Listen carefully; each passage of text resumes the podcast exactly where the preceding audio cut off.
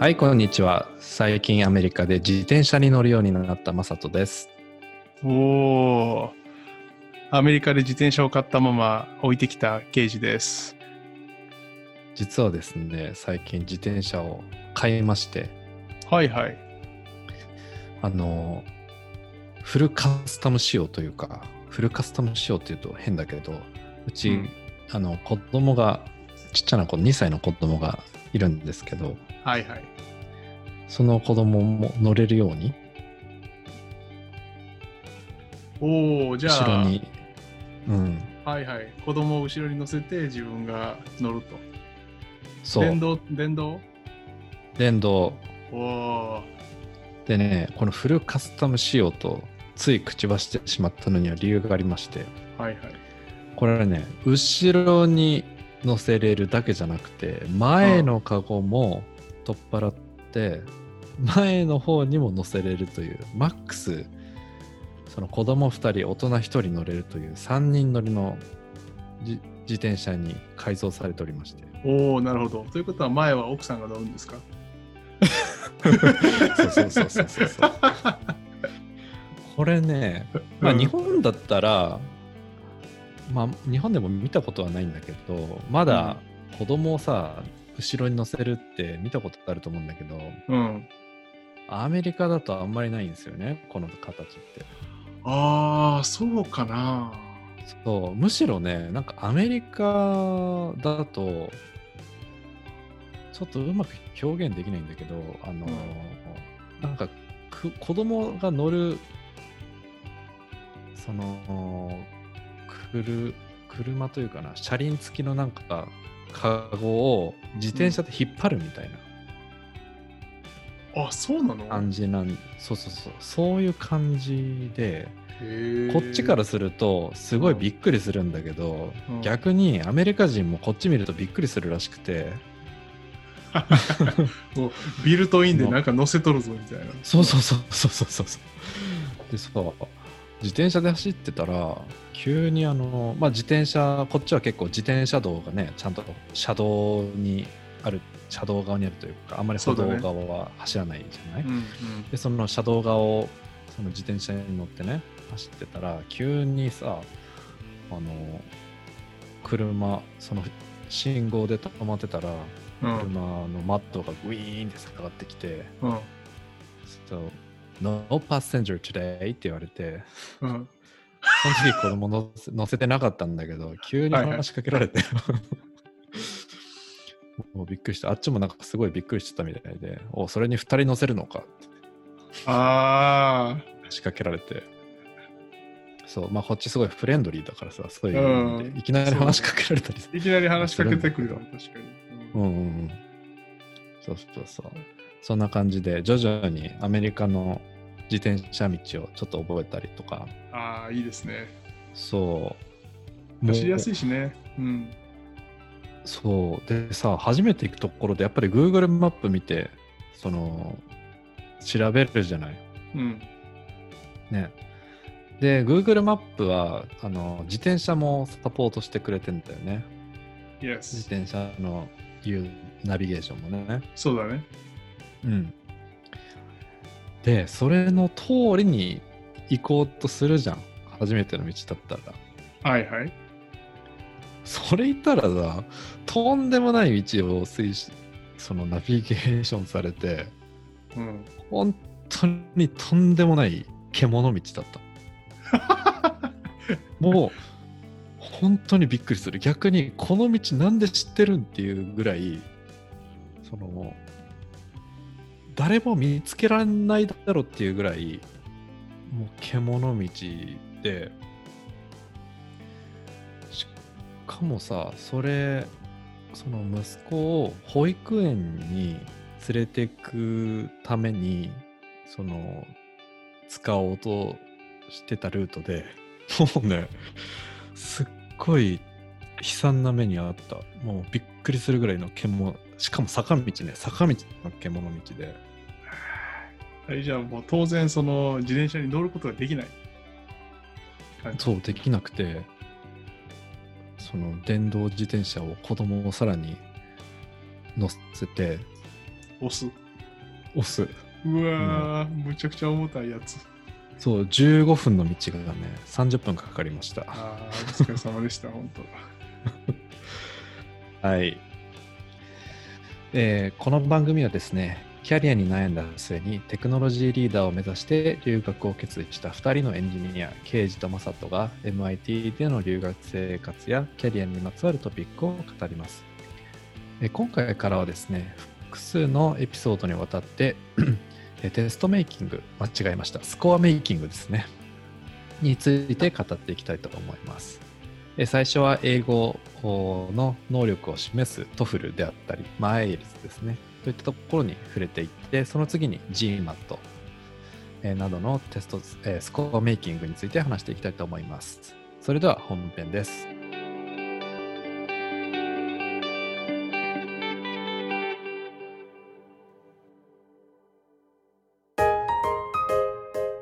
はい、それでは本編です。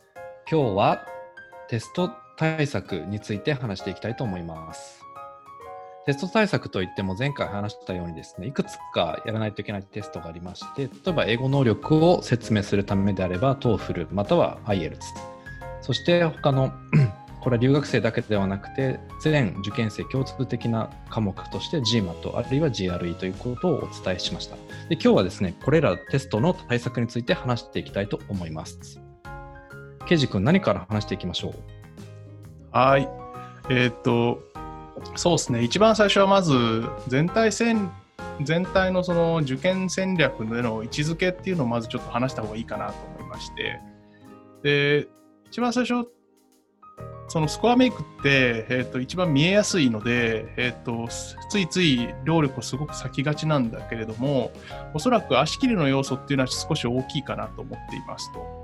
でなので、うん。あの大学がまあ例えば MBA とかだと結構平均点とかを出してるのでそういうものを見ながらある程度取れてるんだったら、えっとある程度のところに見切りをつけて打ち切ってレジュメとかうん。エッセイとかの準備に注力した方がいいかなという気がしてます。なるほど。各大学で足切りの点数がどれくらいなのかっていうことを参考にしつつその点数までいけたらあ他にエッセイとか、えーまあ、レジュメの準備だとかそういったところに注力した方がいいっていうことかな。そうそうそうそう。どっちかというとね、そのスコアメイクよりもレジュメとかエッセイの方が自分を、なんていうか、自分を売り込むものになるので、あの最終的にはそっちが強ければ、少し GMAT の点数が低くても取ってくれるっていう例も、まあ、あるはあるので、そっちに注力した方がいいかなっていう気はしてるかな。うんうんうんうん。そうだよね。そうでまあ、ただ、その足切りの要素も強いんだけど、実は、えっと我々の経験からして、英語ってやっぱ当然留学後も、えっと重要だし、結構実は受験で勉強したことっていうのは結構役に立つなっていう印象なので、えっと努力して損はないなっていうのが個人的な印象かな。と思ってます。うんうんうんうん。うんうんうん。そうだよね。うんテスト対策であったとしてもそのそれがコミュニケーション能力にあのつながったりするしある人は TOEFL を通してちゃんと英語が話せるようになったっていう人いう人も聞いたことがあってそれも TOEFL の勉強する前は英語を喋るっていうこと自体がすごくまあ苦手意識があった人なんだけど、まあテスト対策とはいえ大学生活においてまあ、海外であの生活する上で必要な能力も、まあ、身につくっていうような印象を持ってますね。ああ、そうだよね。そう、本当にそう思う。なんか、喋り方ないし、喋、り方だったり、文章の書き方だったり、そういうものが、あの、論理的にしゃべどうやって論理的に喋るかっていうのの体操にもなるし、いいような気がします。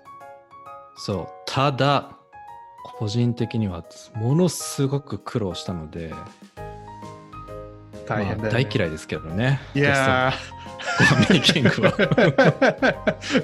ー、まあ、嫌いなんだけどね。いいことあるとそうもう二度とやりたくないよね。と。うん、二度とやりたくない。うんまあ、一応、はいあの、鼻先の人参かわかんないけど、メリットはあるということで、こう。そう。もうちょっと思いが強すぎて、今回は少し長くなりそうなので、配信するときはエピソードを少し分けて配信するかもしれません。よろしくお願いします。はーい。はい。では最初に全体の中での、まあ、位置づけっていうことを今話して次は、ねえースコアメイクする時の注意点かな。そうですね。あの、スコアメイクって、ぱり結構人によるので、そのバックグラウンドとかによって、勉強の量とかがすごく異なるので、あのそこだけは注意しておいた方がいいかな。うん、特にいや、、まあ、本当そスコアメイクう思います。そうまず自分の能力を知ってからね、始めた方がいいよね。そう。なんか、英語だと、例えばこれまでの海外経験、ね、もちろんその帰国市場の人とかはできるだろうし、あとは業務での英語経験とかうん。も重要ですと。まあ、うんただ、その、GMAT の英語は少し特殊らしいので、帰国子女の人も苦しむこともあるらしいんだけど、まあ、それ、うん。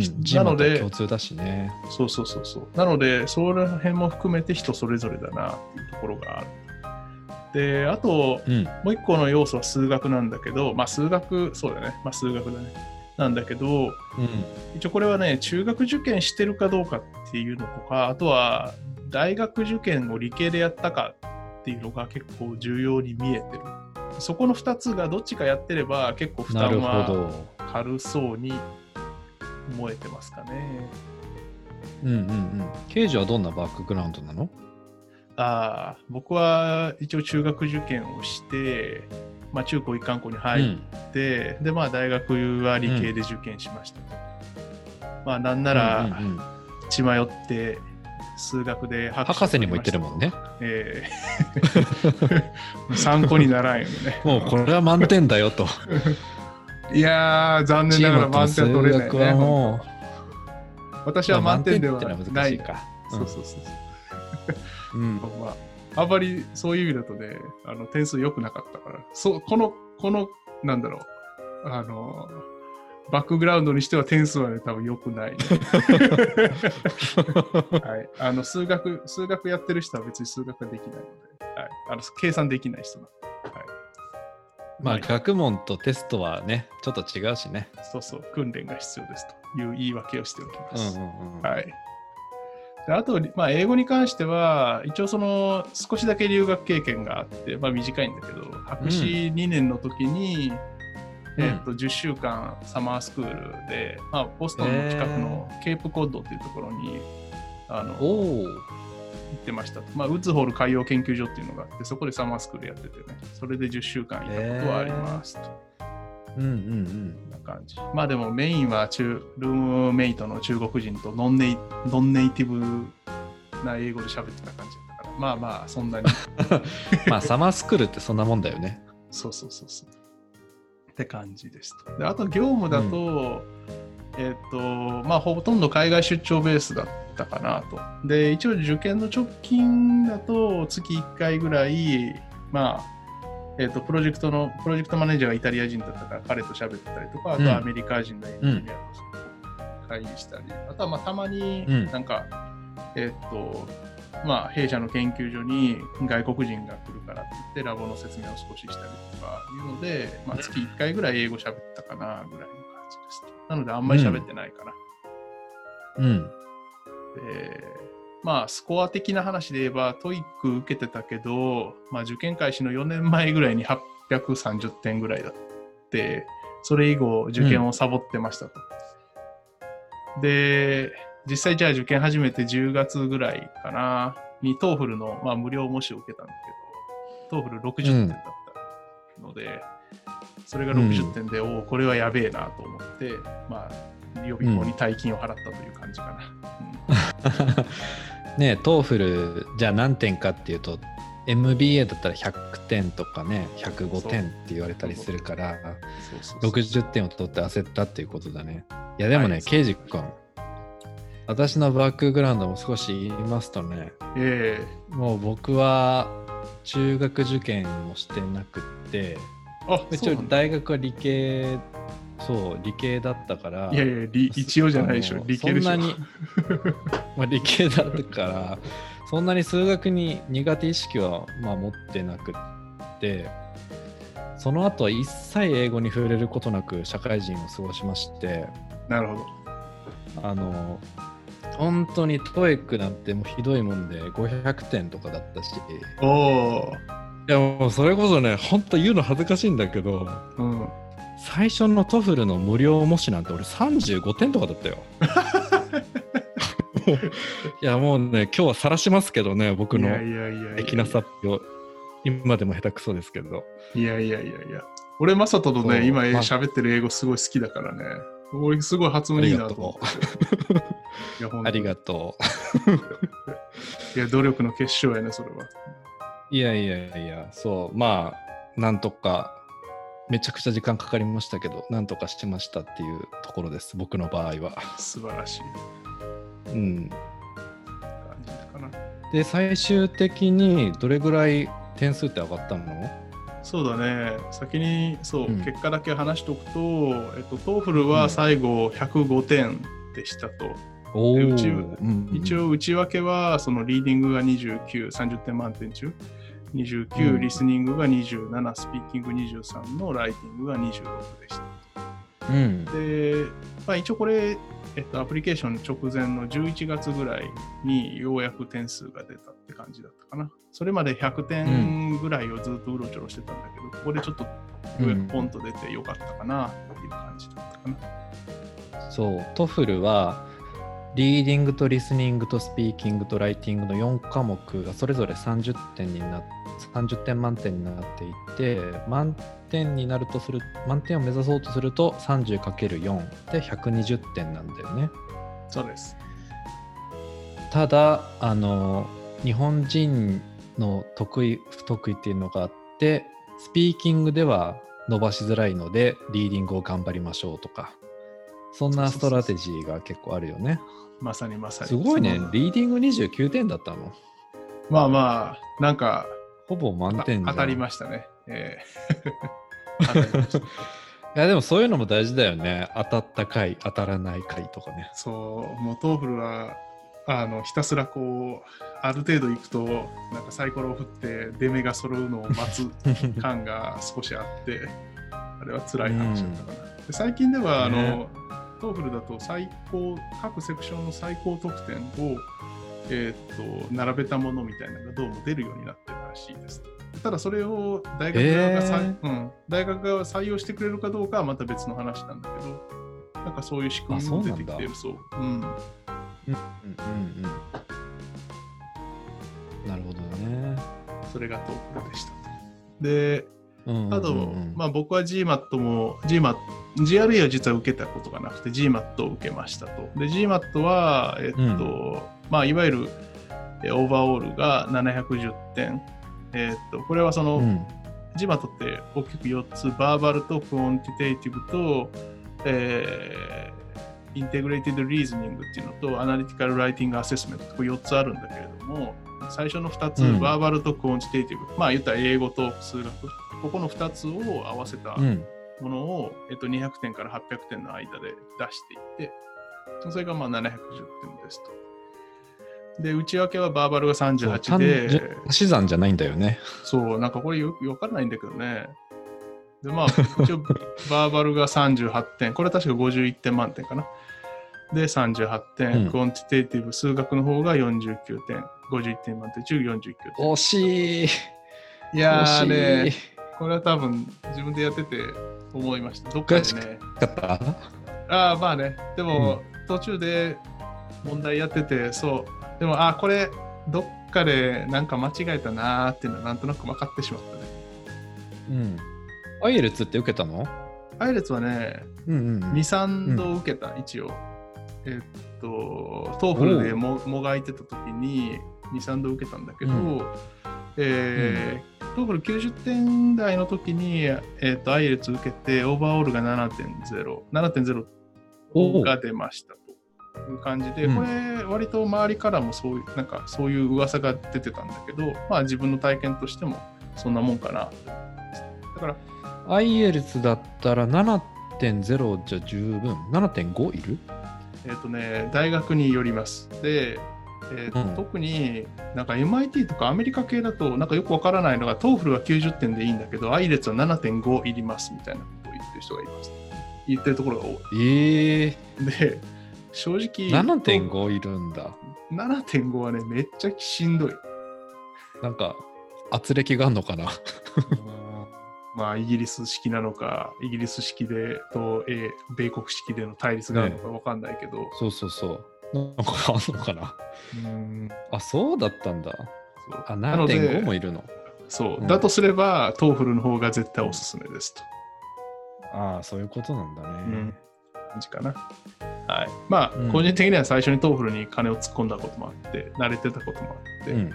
IELTS はちょっと浮気したけど、そのまま TOEFL に引きつけたかなって感じでした。うん。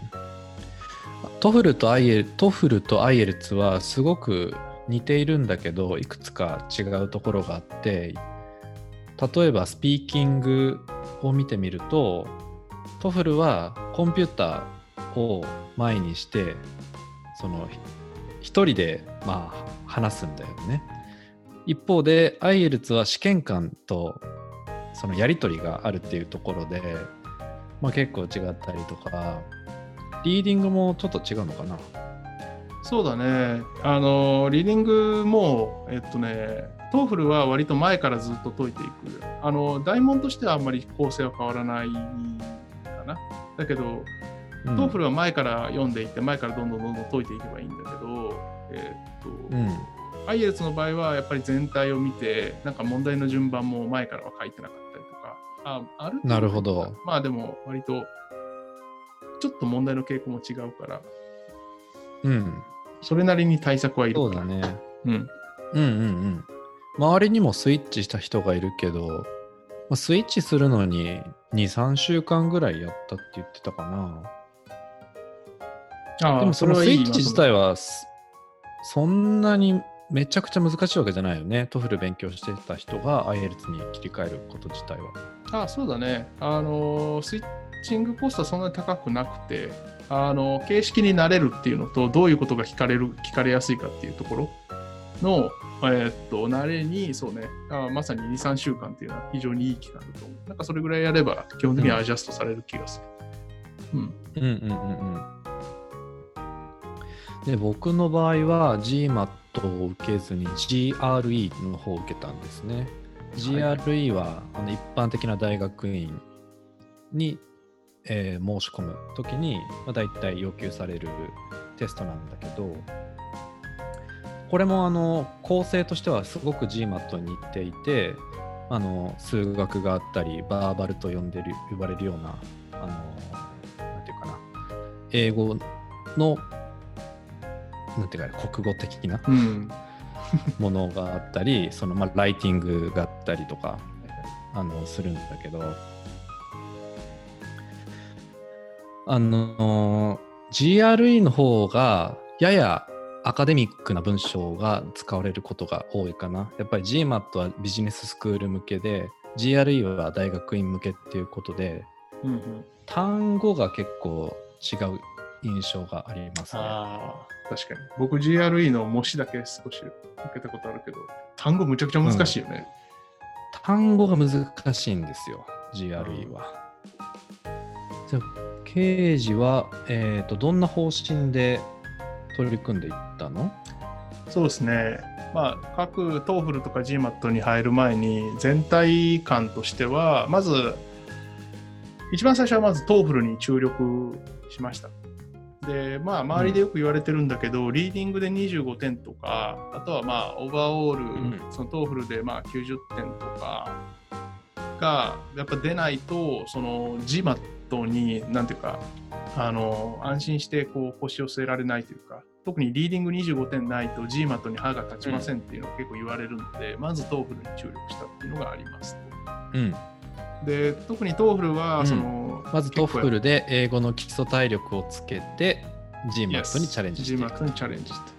で、特にうんうん TOEFL はやっぱりかけた時間がものを言うので、あの予備校をペースメーカーにして、あとは自学自習ってところに注力したかなって感じ。で、うん一方で GMAT は結構テクニックがやっぱあるので、予備校の教材とかを活用した、フル活用したかなっていうのが方針かなうん、って感じ。GMAT は短期決戦っていうよね。そうそう何。ヶ月ぐらいやった？大体2、3ヶ月とか？いや、でも結局、えっ、と、本腰を入れ出したのが5月ぐらいだったかな。5月から、あねー受けたのが9月だから、5、6、7、8、4ヶ月ぐらい ?4 ヶ月、5ヶ月ぐらいかな。4ヶ月。うんうんうんうん。いう感じ。で、まあ、 TOEFL は1年ぐらいかかってるから、まあ、その意味ではやっぱり十分短期決戦かな。うんうんうん。はい、い